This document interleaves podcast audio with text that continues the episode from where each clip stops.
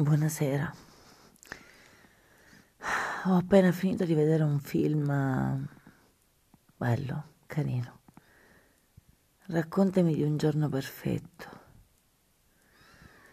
Racconta di mm, una ragazza che ha perso una sorella e non vuole più vivere, ha deciso di morire. È un ragazzo che la salva, facendole scoprire la gioia dei momenti. C'è una citazione di, non vorrei sbagliare, Cesare Pavese nel film, che la sorella cita sempre alla protagonista, Elle Fanning, e che dice, la vita non è fatta di giorni ma di attimi.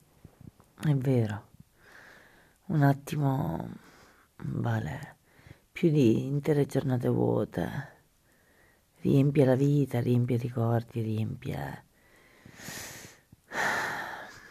di emozioni.